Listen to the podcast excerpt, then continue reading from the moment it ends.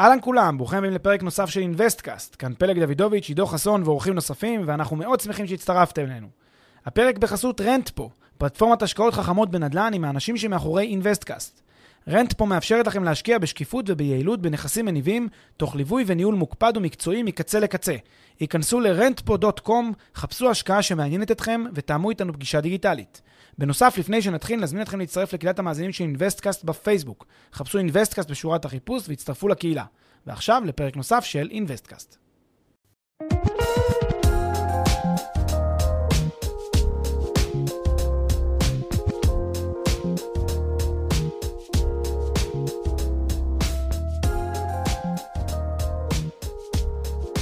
שלום לכולם, אנחנו בפרק 39 של InvestCast, והיום אנחנו ניכנס קצת יותר לעומק אה, לנושא שהבטחנו באחד הפרקים בעבר להיכנס אליו, והוא נושא הבטוחות, כלומר אה, ביטחונות, ערבויות, שיעבודים וכל מה שביניהם. אז אה, בחלק הראשון של הפרק אנחנו ניתן רקע כללי לגבי הבטוחות השונות, נסביר מה ההיגיון שעומד מאחוריהן ונקשור אותם גם קצת לתיאוריה של קניין בכלל ודיני קניין בפרט. אה, ובחלק השני של הפרק אנחנו נדבר על סוגי בטוחות אה, נפוצות אה, שקיימות, משכונות, שיעבודים, ערבויות, שטרי חוב, צ'קים לביטחון וסוגים אחרים שחלקנו מכירים ממש מהיומיום שלנו. ואנחנו נסביר מה היתרונות והחסרונות של כל אחד מהם, גם מצד הנושה, שהוא יכול להיות הבנק שנותן הלוואה או בעל דירה שמשכיר נכס לצורך העניין, וגם מהצד של החייב. שהוא מי שלקח הלוואה או מי ששוכר דירה בהתאמה. אז אה, פלג, כרקע כללי לעולם הבטוחות, בואו ננסה להבין קודם כל אה, מה, מה זאת בעצם אה, בטוחה ברמת ההגדרה, ואחר כך גם קצת מה ההיגיון שעומד מאחוריה ואיזה יתרונות היא נותנת לנושה ולחייו. אוקיי, okay, אז uh, עולם הביטחונות, uh, עולם של בטוחות, הוא עולם uh, סופר מעניין, אני חושב, והוא עולם שהוא חשוב להתנהלות הכלכלית. המשפחתית, היומיומית שלנו, הוא מתעורר לכולנו בעניינים של משכנתאות, בעניינים של חוזי שכירות, בעניינים של אה, אה, אפילו כשמזמינים חדר במלון. אה, נסביר תכף למה. אז הדברים האלה מתעוררים בכל כך הרבה הקשרים, ולכן כדאי ומומלץ להאזין לפרק. וכמובן גם נשמח בקבוצה שלנו להרחיב למי שיהיו לו שאלות קונקרטיות. אז בואו נתחיל באמת מרקע כללי לעולם הביטחונות, וההסבר הבסיסי, ש... כן, שאמור להיות מונח לכולנו בא, באינטואיציה, זה ההסבר הבא. הדוגמה הכי פשוטה, נניח אה, א' נותן הלוואה לב', אוקיי, א' אומר לב' קח 100 אה, שקל ותשתמש בהם עכשיו כאוות רצונך, ובעוד שנה תחזיר לי את ה-100 שקל בצירוף ריבית. אז א', אה, וב' לוחצים ידיים, ואז א' מסתובב, מתחיל, מתחיל ללכת חזרה הביתה, ותוך כדי שהוא הולך הביתה הוא פתאום... כן, זה הכרה נוטפת על אה, מצחו, הוא פתאום נורא נבהל, הוא פתאום, מה עשיתי? אה, הוצאתי הרגע 100 שקל והוא לא יחזיר לי, כן, דמיינו שזה לא 100 אלא 100 אלף או 100 מיליון, שהוא נתן לו ככה בלחיצת יד, שהוא uh, מקווה שהוא יחזיר לו, ואז הוא אומר, תשמע, אני... לא רגוע, לא רגוע מהעסקה הזאת, גם אם הוא ייתן לי הרבה מאוד ריבית. כן, בוא נניח שבית אמר לו, תשמע, אני לא נותן לך 100 עוד שנה, אני נותן לך 200 עוד שנה. מחזיר לך פי 2 על הקרן, אתה עושה תשואה של 100% על הכסף בתוך שנה. עדיין, א' אומר לעצמו, מה אם בית לא יחזיר לי את הכסף? וזה לא משנה מה גובה הריבית, גם אם זה יהיה אה, מיליון אחוזי ריבית. זה לא משנה לאלף בשלב הזה, כי הוא אומר לעצמו, בגדול, אני תלוי באיתנות הפיננסית של בית והיכולת שלו להחזיר לי את הכסף. וא', מה שעניין אותו כרגע זה לפחות את הקרן לקבל. עזוב את הריבית, אבל בואו בוא קודם כל את הקרן. אז א' אומר, לא מספיק לי שאני מקבל ממך רק את ההבטחה לשלם ריבית, אני רוצה משהו נוסף שהוא מעבר להבטחה. ומה שאני רוצה מעבר להבטחה זה איזשהו אה, עניין אחר, הוא, מחוץ לחוזה בינינו. ומה שבדרך כלל עושים במצב כזה, זה יש שתי אפשרויות. או שבית, אומר לו, קח איזשהו נכס, זה יכול להיות נכס, אה, רכוש מסוים של בית, זה יכול להיות מזומן שיש לבית, והוא נותן לו אותו עכשיו, מפקיד אותו בידיו, או שבית אומר לאלף, אני אתן לך בטוחה אחרת, אני אתן לך דרך אחרת להיות אה, רגוע. כל הדברים האלה, כל הצורות האלה של מה שהרגע תיארתי, זה עולם הביטחונות, עולם הבטוחות. זה עולם שלם של כל מיני מכשירים שאנשים נותנים לאנשים אחרים, כאשר הם צריכים להגן על איזושהי איתנות פיננסית שיש להם, או שהם רוצים לעשות בייפס לאיזשהו צורך באיתנות פיננסית. כי בינינו, אה, עולם המסחר, עולם האשראי, עולם הכסף שעובר בין אחד לשני, לא יכול כל הזמן להיות בנוי אך ורק על אמון, ואך ורק על זה שיש למישהו מילה, ואך ורק על חוזים. עולם, הביט... עולם האשראי, עולם היומיומי של הכסף, חייב להיות בנוי גם על אלמנטים אחרים. אלמנטים שבאמת יבטיחו לאנשים שגם במקרה שמשהו לא יצליח, הם תמיד ייפרעו מה... מהחוב שלהם.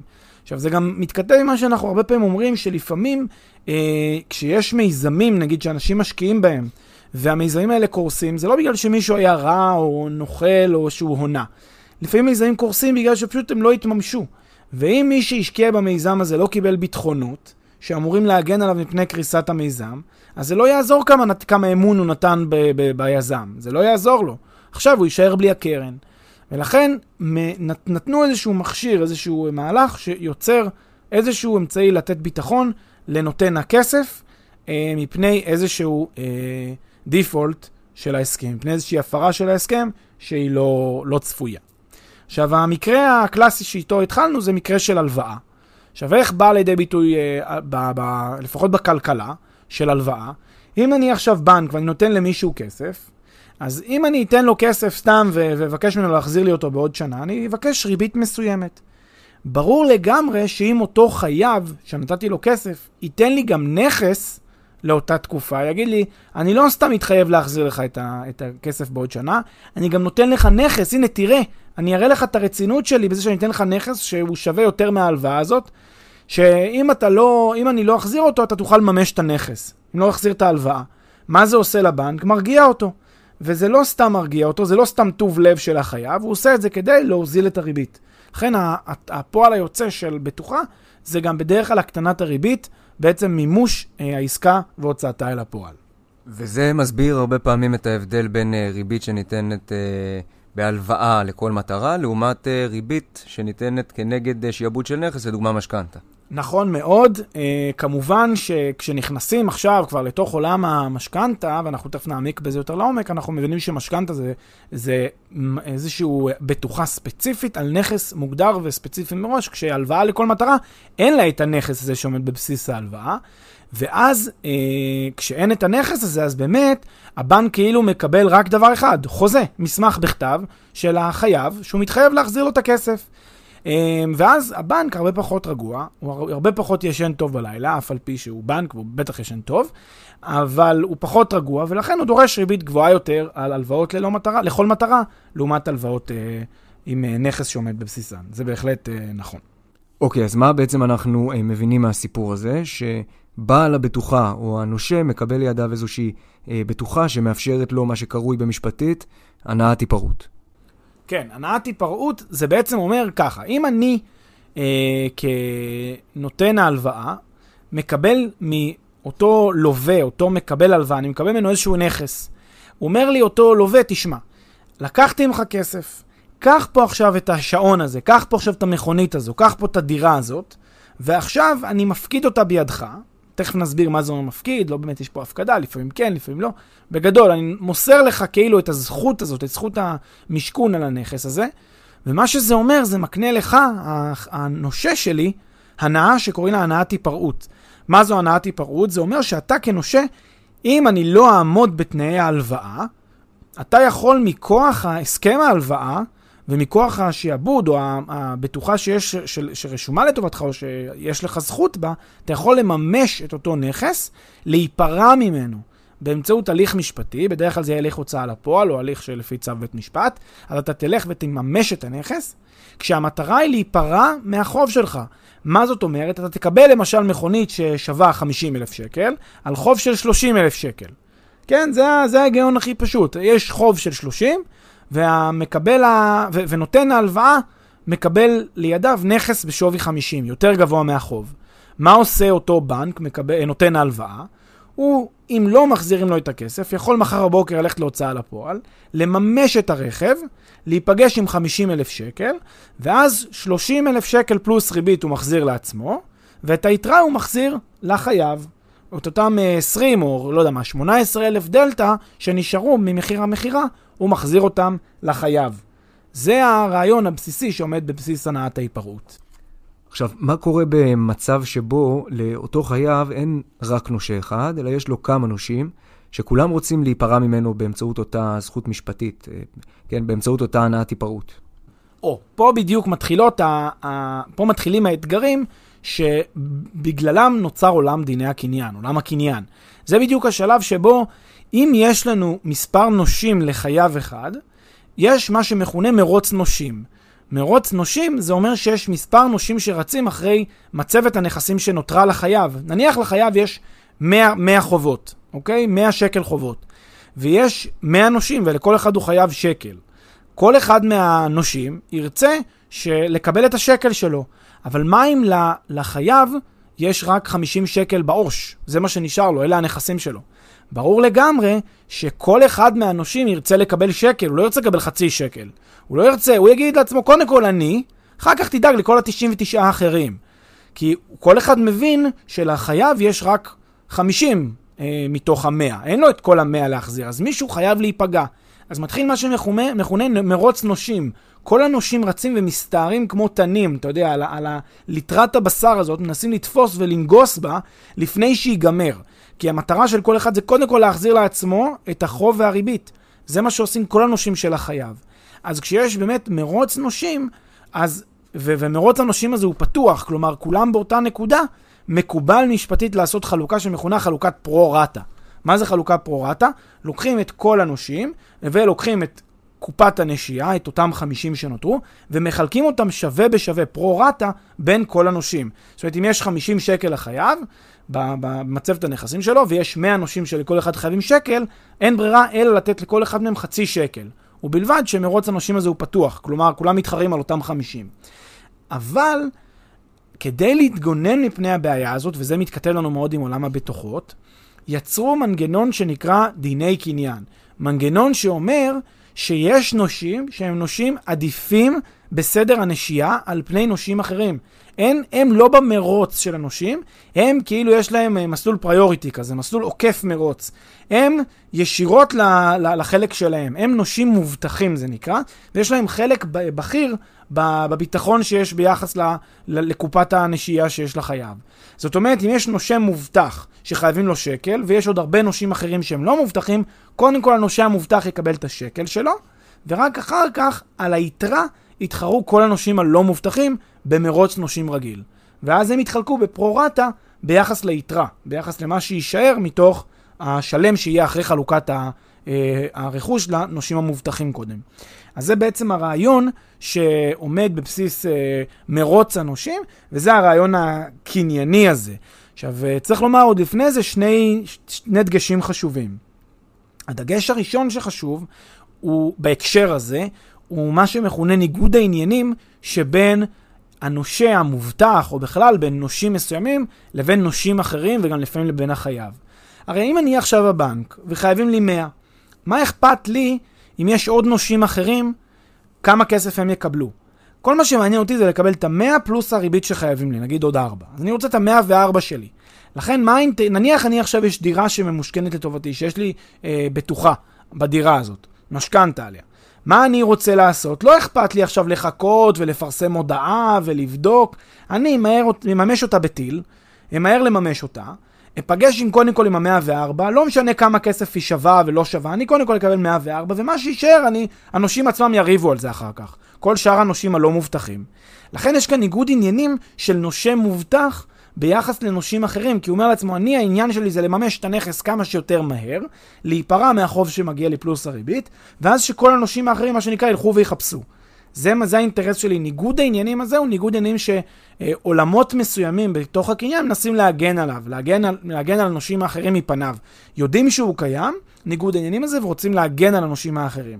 ולכן יוצרים כל מיני מנגנונים קנייניים, לא ניכנס אליהם, טיפה יותר מורכבים, אה, של הוראות חוק המשכון, ואיך מממשים, ורק דרך הוצאה לפועל, וכל מיני תהליכים. אלה ההוראות שנועדו להגן על הנושים האחרים מפני שרירות ליבו של הנושה המובטח, שמא יממש ככה באבחת חרב את הנכס, קודם כל כדי להיפרע אה, מהנכס ולהיפגש עם החוב והקרן, עם, הריבית, עם הקרן והריבית. אה, וזה אגב מתקשר לעוד מונח שנקרא שווי מימוש מהיר, שזה מונח אה, שמאי, שמאים מכירים אותו, שמה המשמעות שלו? זה אומר ש... כשמחשבים שמאות לנכס, גם מוסיפים את הביטוי שווי מימוש מהיר לצורכי משכנתה. מניחים שבתהליך מימוש מהיר, השווי של הנכס לא יהיה השווי המלא שלו, המחיר מכירה המלא שלו, אלא זה יהיה מימוש מהיר. למה? כי אין זמן להתבחבש, ורוצים לבדוק כמה זה יהיה אם יהיה עכשיו צורך מיידי לממש את זה לצורכי משכנתה. אז הבנק רוצה בדרך כלל לחשב את המשכנתה גם בהתייחס לשווי מימוש מהיר, שמא אה, לא יתמחר את זה גבוה מדי את הנכס, אז אה, אה, לחלק מהאנשים אולי מוכר הביטוי. אה, וכל הדיון הזה שאמרנו, הוא כאמור אותו רעיון של הנעת ההיפרעות. וזו שאלה נכונה, מה זו בעצם אותה הנעת היפרעות? אז אמרנו שזה בעצם הרעיון שבו בעל, ה, ה, כן, אותו שיעבוד, אותו משכון, יכול בעצם להיפרע מהנכס שממושכן לטובתו, אה, עד גובה החוב והריבית שמגיעים לו. תגיד, יש בטוחות שלא מקנות הנעת היפרעות? כלומר שה, שבעל הבטוחה לא יכול לממש אותן במובן של לממש את הנכס שהחייב הפקיד אצלו? נזכיר אחת, שנקראת עיכבון. אוקיי? עיכבון מלשון לעכב, עיכוב, כן? עם, עם כף כמובן.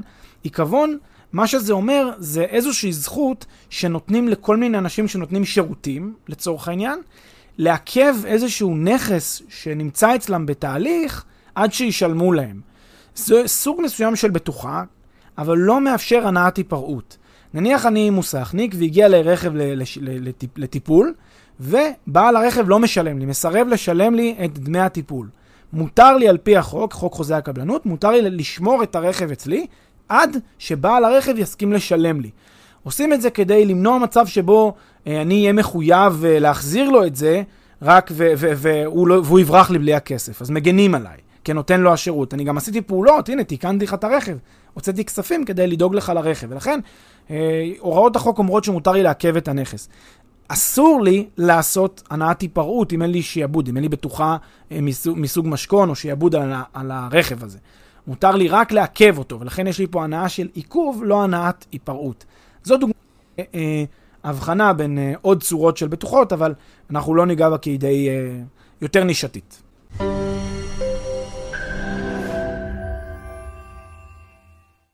לפני שנמשיך, כמה שניות מזמנכם. הפרק בחסות Rentpo, פלטפורמת השקעות חכמות בנדל"ן עם האנשים שמאחורי InvestCast. Rentpo מאפשרת לכם להשקיע בשקיפות וביעילות בנכסים מניבים, תוך ליווי וניהול מוקפד ומקצועי מקצה לקצה. היכנסו ל-rentpo.com, חפשו השקעה שמעניינת אתכם, ותאמו איתנו פגישה דיגיטלית.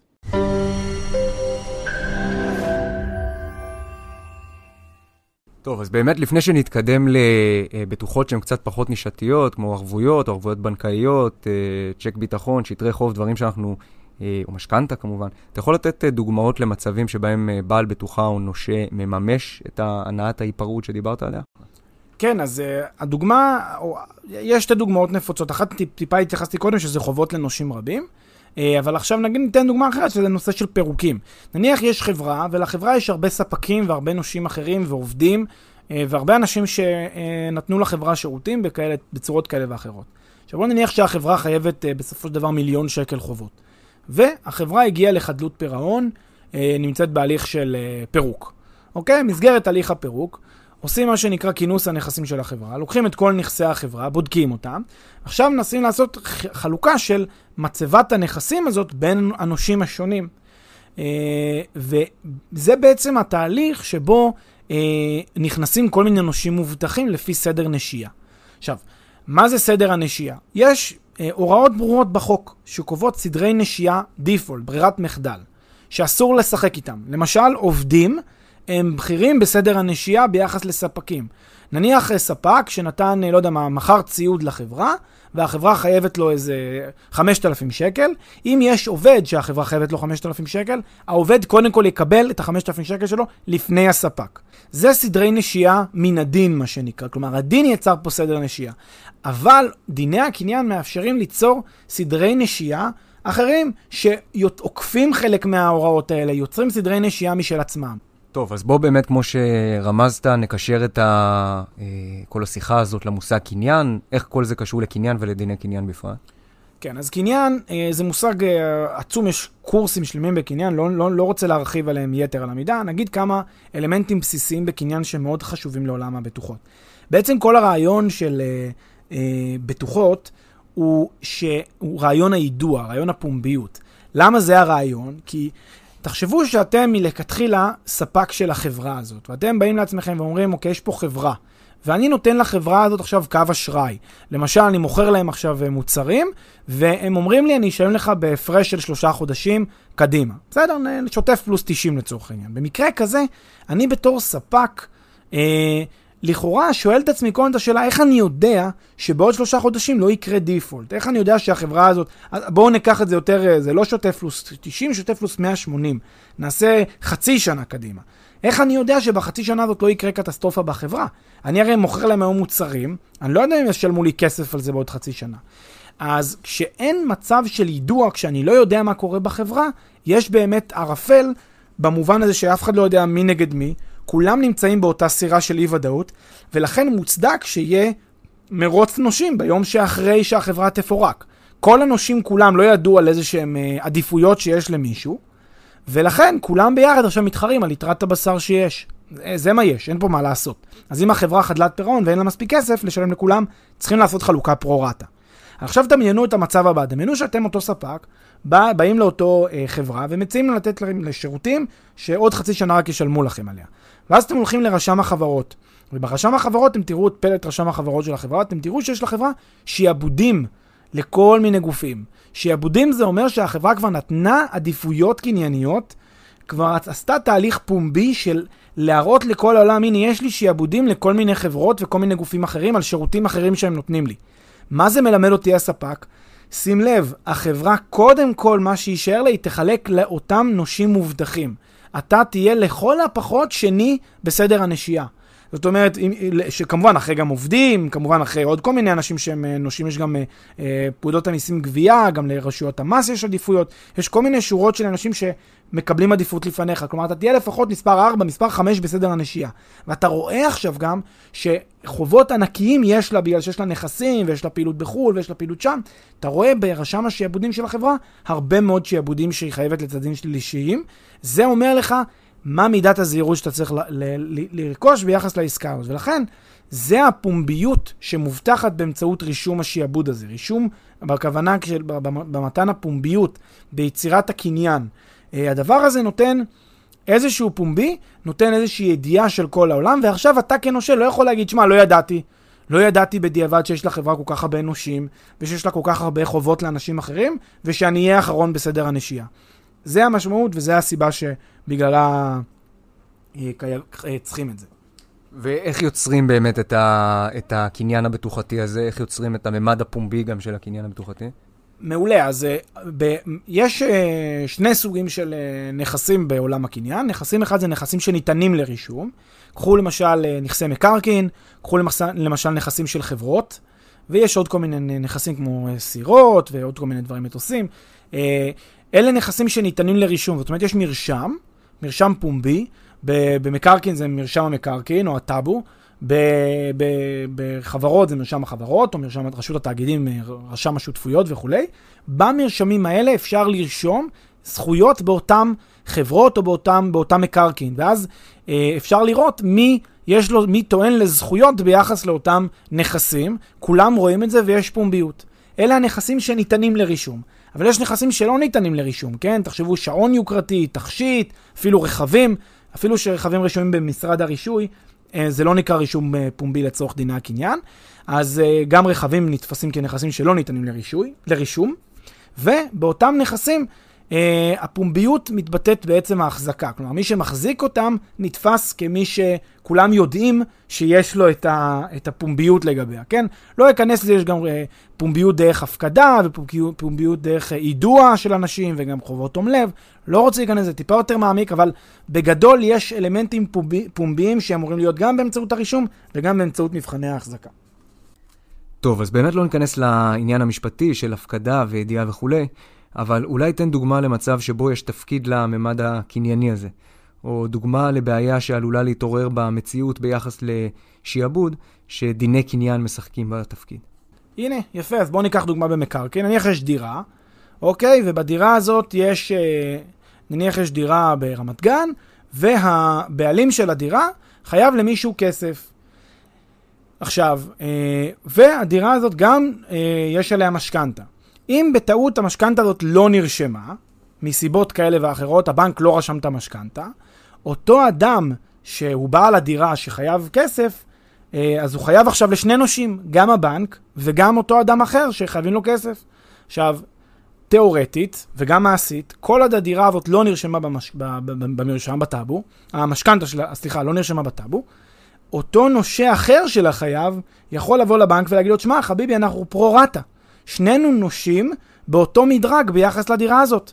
למה? כי לא היה פומביות, לא סיפרת לי בשום דרך, לא רשמת את הזכות שלך, לא ידעתי על זה, נתתי לו הלוואה, לא הייתי אמור להיות, אה, להניח שהדירה הזאת ממושכנת. אז זה, זה, זה, לחלוטין זה, זה מבחינתי לגיטימי להניח שהיא לא, ממוש, לא ממושכנת, למשועבדת לאף אחד, ולכן אתה ואני פרו-רטה. זו המשמעות של רישום. אם הדירה הזאת הייתה רשומה, לא הדירה, המשכנתה הזאת הייתה רשומה, אז עכשיו כל מי שנותן הלוואה לאותו חייב שהוא בעל הדירה, לא יכול להגיד, לא ידעתי שיש כאן משכנתה. אתה צריך לבדוק ברשם, ללכת לטאבו ולבדוק את הדירה הספציפית, לבדוק אם יש למישהו זכויות, אם יש למישהו משכנתה עליה, ואז להחליט אם אתה נותן או לא נותן לאותו אה, חייב את ההלוואה מראש.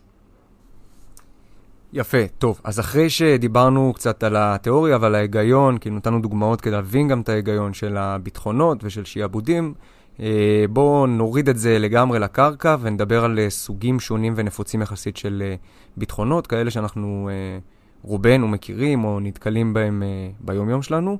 ואני מציע שככה, בואו נזכיר את כל אחד מה, מהסוגים האלה בראשי פרקים, ואחר כך נרד פנימה לכל אחד מהם וננסה לדבר עליהם קצת יותר לעומק. נכון, אנחנו כמובן לא נציין את כולם, אבל נציין את העיקרים. אז קודם כל, עולם המשכונות, נסביר מה זה משכון אה, מטלטלין, מה זה משכנתה של מקרקעין. אחר כך נדבר על שיעבודים בחברות כמה מילים. אחר כך נדבר על מכשירים אחרים שנותנים לנו ביטחונות. אה, למשל מזומן, זה סוג של בטוחה, תכף נסביר איך. אה, ערבויות, ערבות בנקאית, צ'ק ביטחון, שטר חוב, כל מיני מונחים שהרבה מאיתנו מכירים, שפעילים בשוק השכירות ובשווקים אחרים. כן, אז נתחיל במשכון? נתחיל במשכון. נתחיל במשכון. אז משכון, קודם כל, זה איזושהי בטוחה על נכס מטלטלין, אה, נכס שהוא נייד, שאפשר לקחת אותו, אה, תכשיט, רכב וכולי. זו צורה יותר נדירה. אה, היא הייתה יותר נפוצה פעם, כן? בתי אבות, אם אתם מכירים, או כל מיני מקומות שבהם אנשים ישכנו רכוש, תכשיטים, דברים מהסוג הזה, זה משהו יותר ארכאי. עדיין משתמשים בזה לפעמים. שם מה שהיו עושים, פשוט מפקידים את המוצר בדרך כלל, מה שנקרא משכון מופקד. אם היה לי תכשיט יקר והייתי רוצה ללכת לאיזה אה, מלווה בריבית, הייתי נותן לו את התכשיט, אומר לו תן לי הלוואה בריבית, הוא היה קצת מוריד לי בריבית, עושה במקום ריבית נשך אז ריבית אה, קצת פחות מנשך, והייתי אה, מקבל את, ה, את הכסף וצריך להחזיר לו. אם לא הייתי מחזיר, מה הוא היה עושה? פשוט מחלט את, ה, את התכשיט שהבאתי לו, בזה נגמר הסיפור. אה, לא היה עוד משהו שיותר מדי מורכב. תיאורטית, לא, לא תיאורטית, גם הסיטואציה צריך לפעול לפי הוראות חוק המשכון, שמחייבות ללכת למימוש לפי הוצאה לפועל, וללכת לבתי משפט, אבל הטבע של הדברים האלה היה קצת יותר אה, במחשכים, אבל כמובן שהרעיון תמיד שמימוש משכון נעשה בהליכים של הוצאה לפועל ובבתי משפט. וזה דבר שהוא קצת, אה, קצת יותר נפוץ היום ביחס לשאר העולם, אולי עוד נשאר שאריות בארצות הברית. כל הפון שופס ודברים מהסוג הזה, אתה נכנס, פון, כן. פון שופס, מממש, אה, מניח איזה, מפקיד נכס, מקבל כנגדו הלוואה עם איזו ריבית אה, גבוהה בדרך כלל, כמו שאתה אומר, חזרת והחזרת את הכסף, עם, את הקרן עם הריבית, קיבלת בחזרה את מה שהפקדת, את המיטלטלין שהפקדת בידיים שלו, לא חזרת עם הקרן והריבית, יש לו זכות לממש. שוב, אה, כל מדינה ובדיוק הפרוצדורה שלה, אבל בגדול יש לו את הזכות לממש. נכון. מה שעוד יש משכון על נכסי מיטלטלין זה גם על רכבים. כשנותנים, אה, כשבנק נותן הלוואה לרכישת רכב, הוא בדרך כלל מקבל משכון על הרכב, אה, ואז הוא רושם הערה במשרד הרישוי שהרכב הזה ממושכן לטובת אה, בנק כזה וכזה. שימו לב, זה לא אקט קנייני כל כך, כלומר, היום אי אפשר להגיד שזה לא קנייני, כי כולם יודעים שלבדוק במסמכי הרישוי זה בסיסי, אבל זה לא באמת מבחינה תיאורטית עניין קנייני, כי אה, משרד הרישוי זה לא אה, משרד, זה לא רישום אמיתי קנייני של זכויות בכלי רכב, אבל לא חשוב, זה, זה בעצם הרעיון, אה, וזה נושא של אה, משכון מיטלטלין. אוקיי, אז עד כאן משכון אה, מיטלטלין, כמו שאמרת, מה לגבי מקרקעין? במקרקעין משכון זה בעצם מה שמכונה משכנתה, או משכנתה, אם אנחנו רוצים להיות מדויקים בעברית. זה בעצם משכון על נכס מקרקעין. אה, זהו, זהו הסכם במקרקעין, ולכן כל הסכם במקרקעין צריך להיעשות בכתב, וכדי לשכלל, כלומר לתת קניין, לתת פומביות לאותו משכנתה, אנחנו צריכים לרשום אותו בטאבו, לרשום אותו במרשם המקרקעין, אה, והתפקיד של המשכנתה זה באמת להבטיח את הזכויות של הבנק, נותן ההלוואה, במסגרת עסקת ההלוואה שהוא נתן לקונה, לקונה הנכס. כלומר, זה, זה הרעיון שעומד בבסיס המשכנתה. ותגיד, מעניין לעניין באותו עניין, כמה משכנתה נהוג לקבל מערך הנכס בדרך כלל? ו- ותכף אולי נקשור את התשובה שלך לאיך זה משפיע על טיב הבטוחה. ברור, אז בדרך כלל מה שמקבלים, במרבית המדינות, אה, גם בישראל זה בין 70 אה, ל-80 אחוז מערך הנכס, לפעמים אולי קצת יותר. במדינות אחרות אה, אפשר למצוא גם שיעורים גבוהים יותר, נגיד גרמניה, אפשר לקבל עד 90, 95 אפילו אחוז מערך הנכס. אני יודע על מדינות אפילו שאפשר לקבל 100, אוסטריה למשל, אפשר לקבל 100-105 אחוז מערך הנכס, ככה גם היה אה, לפני משבר הסאב פריים בארצות הברית. אה, 105 אחוז מהנכס, הנה, אתה מקבל, אתה מקבל בעצם קונה, קונה נכס באוסטריה בלי הון עצמי. כמובן שזה מקרה יחסית נדיר, אבל הוא קיים, ויש לזה כל מיני אה, שיקולים וסיבות, לא ניכנס לזה, אבל זה, זה בגדול הרעיון. טוב, אתה יכול להגיד uh, כמה מילים, uh, כמו שאמרנו, על איך זה משפיע על טיב הבטוחה, או במילים אחרות, לדבר קצת על המנגנון של המשכנתה מבחינה כלכלית, גם מבחינת הבנק וגם מבחינת החייב? כן, uh, הבנק, כשהוא uh, נותן את ההלוואה, הוא כאמור ישן לא טוב, הוא ישן פחות טוב, כי זו הלוואה עתירה בהון, זה 2-3 מיליון שקל הלוואה לפעמים, הרבה כסף, אה, והבנק רוצה להיות אה, מוגן. אז הדרך שלו להגן על עצמו זה לרשום לטובתו משכנתה על הנכס. אה, כשהבנק לוקח סיכון מחושב, הוא אומר סביר שהנכס לא ירד משמעותית בערכו במהלך תקופת המשכנתה, אותם 20-30 שנה, סביר שהנכס לא ירד בערכו, אם כבר הוא רק יעלה, ולכן אני נותן את המשכנתה הזה בראש שקט כשהנכס משועבד לטובתי. כשהרעיון הוא כזה, אם אה, החייב, אותו בן אדם שקנה את הדירה, לא משלם לי חודש בחודשו את הריבית שלי ואת מה שמגיע לי במסגרת העסקה, זה לאו דווקא ריבית, זה לפעמים גם החזרים של קרן וריבית לפי לוח אה, סילוקין שפיצר. אז אה, במקרה כזה, אני כבנק יכול... אה, כן, ב- לפי הוראות הסכם המשכנתה, לממש את הנכס, לעשות אותה הנעת היפרעות. לממש את הנכס, כמו שאמרנו לפי שווי מימוש מהיר, לקבל מהר את הכסף, ואז אני מחזיר לעצמי את uh, החוב פלוס הריבית. זה הרעיון uh, של הבנק. אז מהצד של הבנק יש לו הגנה מאוד טובה.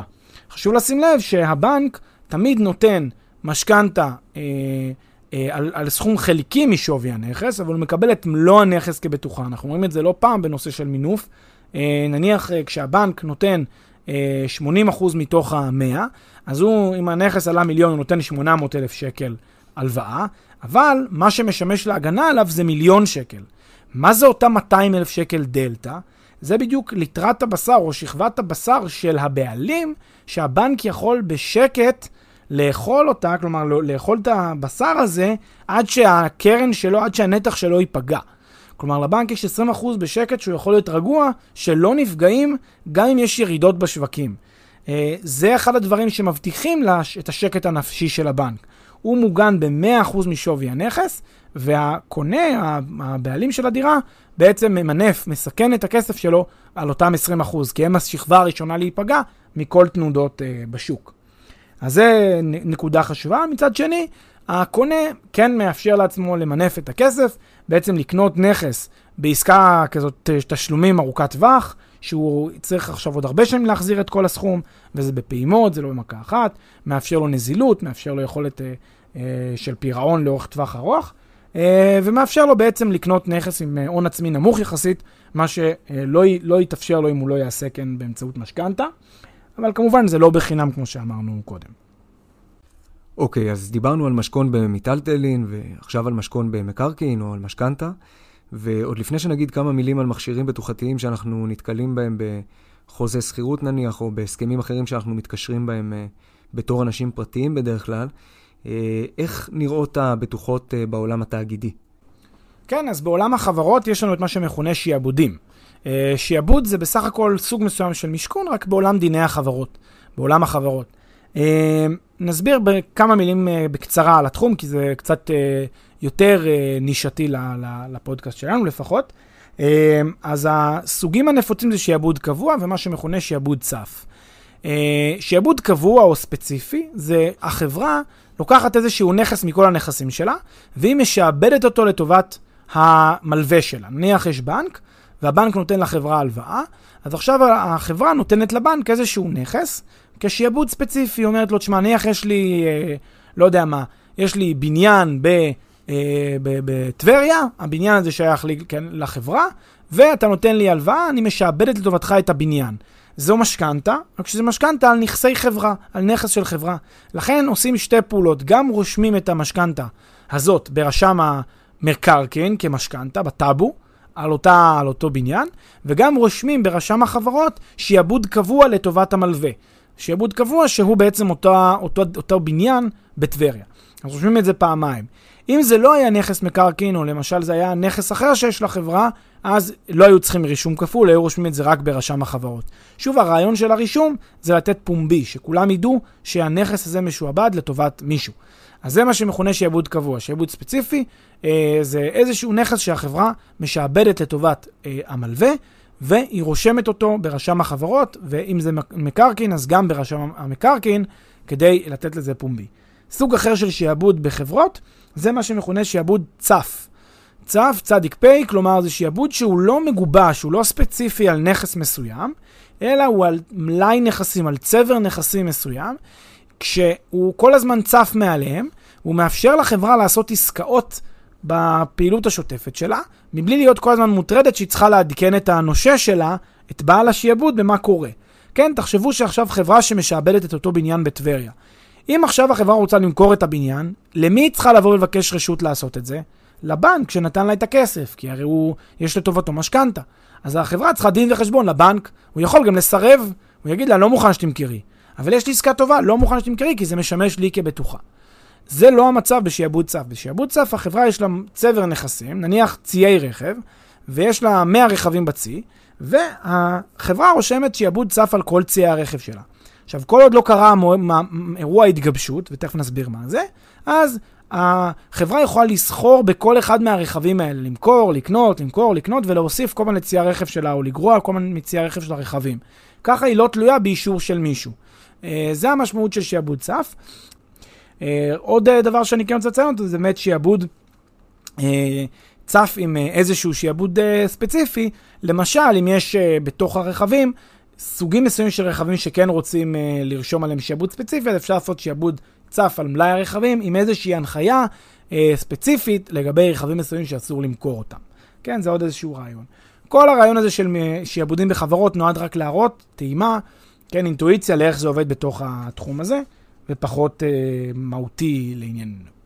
אוקיי, okay, אז כמו שאמרנו קודם, בואו נדבר על עוד מכשירים uh, בטוחתיים שקיימים, שאנחנו מכירים uh, מהחיים האישיים שלנו. לדוגמה, למרבה הפתעה, כסף מזומן. בוא נתחיל מהבסיסי ביותר. איך כן. מזומן הוא מכשיר בטוחה? זה באמת מעניין, אבל מזומן למעשה אפשר לומר שאין ידיד נאמן מכסף מזומן. אם אני עכשיו אה, אה, בעל דירה ויש לי סוחר, והסוחר הזה הולך להיכנס לדירה, ואני חושש שהסוחר לא ישלם. אז אני אומר לסוחר, תקשיב, בוא נעשה את הדבר הבא, אתה מביא לי היום, אם שכר הדירה הוא 5,000, תביא לי היום 15,000 שקל, שזה בעצם של... שלוש פעמים שכר הדירה, ואתה מפקיד אותם אצלי, והיום יש לי ממך 15,000 שקל. עכשיו, הם נועדו למקרה שבו אתה לא משלם לי את שכר הדירה מתישהו. ואז באותם שלושה חודשים שאני לא, לא מקבל ממך שכר דירה, אני יכול לסלק אותך ולמצוא סוחר אחר. אז הנה הגנתי על עצמי באמצעות מזומן כאמצעי בטוחתי. נותנים לי מזומן מראש על חשבון איזשהו אה, עיכוב, על חשבון איזשהו אה, אה, אי פירעון, אי תשלום, אז נותנים את המזומן הזה מראש. אה, כמובן שהמזומן הזה יכול להיות על חשבון שלושה חודשים אחרונים, ואז בעצם אני משלם לך היום מראש, נניח ההסכם הוא לשנה, אז את חודשים, אוקטובר, נובמבר, דצמבר, אני משלם לך מראש בשלושה, בשלוש, ב, סליחה, במזומן של שלושה חודשים. ואז אני לא משלם לך רק כשיגיע, אוקטובר, נובמבר, דצמבר, לא אשלם לך כלום. זאת אפשרות אחת. האפשרות שנייה זה שזה לא על חשבון. זאת אומרת, אני קודם כל מביא לך את ה-15, אני תמיד אשלם לך את ה-3,000, ואז כשתיגמר uh, שנת השכירות, אתה תחזיר לי את ה-15,000. כמובן שזה שניהם די דומים, יש פה הפרש uh, זניח יחסית, אבל זה הכל עניין של משא ומתן uh, מסחרי בין, ה, בין הבעלים לבין הסוחר.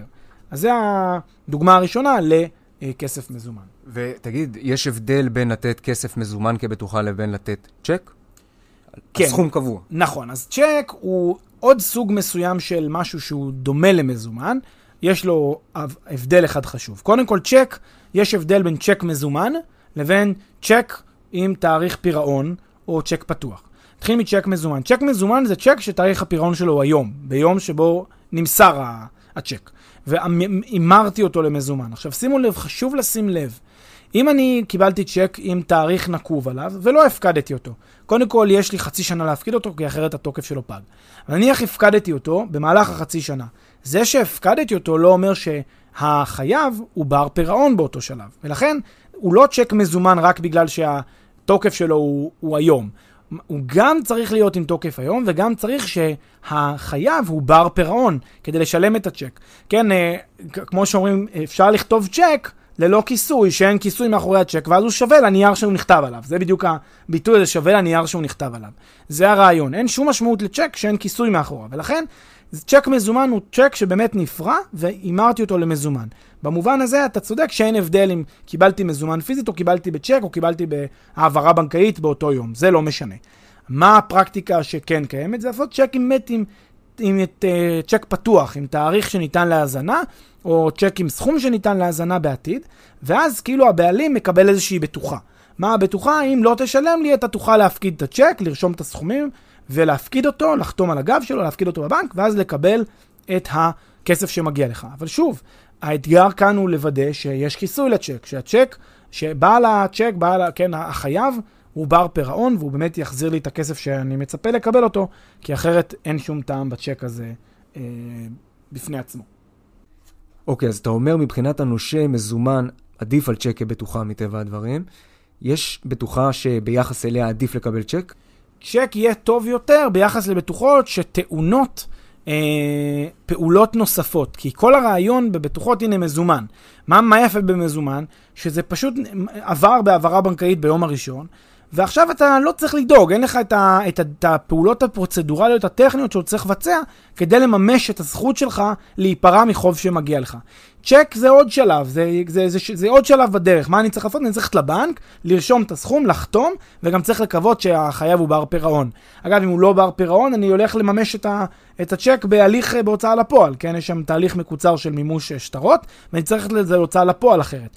אין לי דרך אחרת אה, לממש את הצ'ק אם, אם, אם החייב לא בר פירעון. זה רק דרך הוצאה לפועל. עכשיו, בכל זאת צ'ק עדיף על עוד דבר שצריך לעשות, שעוד אה, אה, מכשיר שהוא משמש כבטוחה, שזה שטר חוב. ושטר חוב זה בסך הכל חוזה. מה זה, מה זה שטר חוב? זה מסמך נוסף, הוא בדרך כלל נספח לחוזה העיקרי, שבו החייב, נגיד הסוחר, או לא יודע מה, הקונה, מתחייב כלפי הצד השני, שהוא ישלם לו יעביר לו, ישלם לו איזשהו סכום אם 1, 2, 3, 4 יתקיימו. ואז בעצם זה עוד סוג של חוזה. עכשיו, מה עושה אותו אה, נושה שיש לו את שטר החוב בידו? אם הוא רוצה להיפרע מהסכום הזה, הוא יכול ללכת לבנק, לבקש להיפרע והוא מראה את החוזה הזה. מה קורה אם החייב לא בר פירעון? שוב, הולכים להליך של מימוש בבית משפט. זאת אומרת, יש כאן עוד תהליך שאנחנו צריכים לעבור אותו, שקצת מסרבל מבחינת החי... הנושה, ולא רק מסרבל, יכול גם ממש למנוע את המשמעות שעומדת בבסיסו. לכן, כל פעם כשאנחנו מדברים על, על, בטוחות, יש להם מדרג, זה לא, זה לא כל בטוחה היא 100% מגנה. יהיה איזשהו מדרג שהמטרה שלו היא לתת עוד שכבה של הגנה, עוד שכבה של הגנה, ולאפשר לנושה להיות יותר ויותר אה, מוגן. אז אתה אומר, ככל שאני נושה, אני מעדיף קודם כל מזומן ביד, אחר כך אם לא מוכנים לתת לי כבטוחה מזומן ביד אז צ'ק, ואם לא צ'ק אז שטר חוב, והכל בגלל העניין הפרוצדורלי שכרוך במימוש, במקרה שהחייב לא מחזיר את הכסף. נכון, מבין השלוש אפשרויות שציינת זה באמת הסדר, אבל יש כאן עוד שני מכשירים אחרים שאפשר לדבר עליהם, שזה באמת נושא של ערבויות. אה, והערבות הראשונה זו ערבות בנקאית. ערבות בנקאית מונח מאוד מוכר, שכל המשמעות שלו זה שזה לא באמת ערבות, זה פשוט סכום מסוים של כסף שהוא כמו מזומן, שעומד ומחכה לי למימוש בבנק. אם עכשיו אה, יש אה, אה, חייב שלקח כסף מהמלווה שלו, והמלווה אה, אומר לו, אני לא מוכן להביא לך את הכסף בלי שיש לי ערבות בנקאית לכסף. אז החייב הולך לבנק שלו, מבקש שחלק מסוים מהסכום יוגן באיזושהי ערבות בנקאית, הוא ישלם על זה עמלה, לבנק, עמלה יקרה, הבנק יעשה הפרדה נכסית של הכסף הזה מכל שאר הכספים של החייב, כדי באמת להבטיח שזה ישולם במועד, אה, במועד הדיפולט, במועד שבו זה יידרש, ואז אה, כאשר הנושה יגיע לבנק ויגיד, הנה, התקיימו התנאים 1, 2, 3 למימוש הערבות הבנקאית, הבנק מיד יממש את הערבות הבנקאית ויביא לנושה את הכסף. אז במובן הזה ערבות בנקאית היא לפעמים טובה, לא, לא, לא פחות טוב מדברים אחרים, היא קצת פחות טובה ממזומן, אבל היא, היא די עוצמתית, כי בסוף מי זה שצריך לעמוד בהוראות? זה הבנק. והבנק בדרך כלל יכול לעמוד בהוראות של ערבות בנקאית, לכן זה מכשיר בטוחתי יחסית חזק שיש לנושים. זה שונה אה, מערבות רגילה, ערבות אישית מה שנקרא. ערבות אישית זה כשיש עוד בן אדם אחר שהוא ערב לחובות של החייב. הוא ערב איתו ביחד ולחוד. זאת אומרת, אם נניח אדם מסוים לוקח הלוואה ממישהו, בא אדם אחר, אומר, תשמע, אני ערב להלוואה שלו. אם הוא לא יחזיר, אתה יכול לבוא לדרוש את הכסף ממני. אז uh, זה פשוט עוד סוג מסוים של, uh, אפשר להסתכל על זה כלווה נוסף, שאפשר לפנות אליו בכל זמן שהלווה הראשי לא מחזיר את החיוב שלו. כמובן שלא ניכנס לזה לעומק, יש, כמובן אתה לא יכול לדרוש ישר מהערב, אתה צריך שיתקיימו כל מיני תנאים כדי לדרוש מהערב, אבל זה בגדול הרעיון שהוא ישמש אה, עוד איזשהו אמצעי בטוחתי עבור הנושה, כדי שהוא יוכל להיות רגוע ולישון טוב בלילה. כן, אז אה, אם אני רוצה לייצר איזה רצף או איזו סקאלה שרלוונטית גם לנושים וגם לחייבים, אה, אם אתה חייב, אתה מעדיף שתהליך המימוש של הבטוחה יהיה מורכב יותר מבחינת הנושה, אה, לצורך העניין הוצאה לפועל, או גורם שלישי אחר, או ערב, או בית משפט, או כל גורם אחר. ואם אתה נושה, אתה מעדיף באופן טבעי את ההפך. שהכסף יהיה כמה שיותר אה, קרוב לכיס שלך, שיהיה לך כמה שיותר אה, פשוט לממש את הנכס, כמה שפחות פרוצדורה. ובאמת הרבה פעמים מסכמים על בטוחות, צדדים מסכמים על בטוחות, בהתאם לפערי הכוחות של כל אחד מהם במשא ומתן או במנוף שיש לכל אחד מהם. אה, ככל שיש יותר כוח לחייב הפוטנציאלי, או רצון של בעל הבטוחה הפוטנציאלי לתת את ההלוואה או את השירות או את הנכס, ככה יש לו אפשרות מוגבלת לדרוש בטוחה יותר חזקה, אה, וכמובן שזה עובד גם אה, ככה להפך. אמת, נכון לגמרי. טוב, אז תודה רבה פלג, אחלה פרק. תודה, עידו. נתראה בפרק הבא.